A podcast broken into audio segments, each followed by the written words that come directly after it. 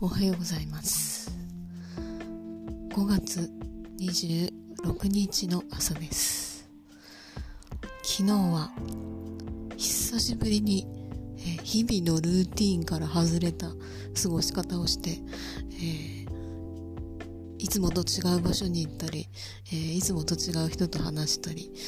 えなおかつ、え割と一日中動きっぱなしで、えめちゃくちゃ疲れましたが、えーそれでもすごく楽しかったなと思います。えー、まあもちろんいろんなことをするので、えー、なかなか頭の切り替えがついていかなくて、え、いつも以上にやらかしていましたけど、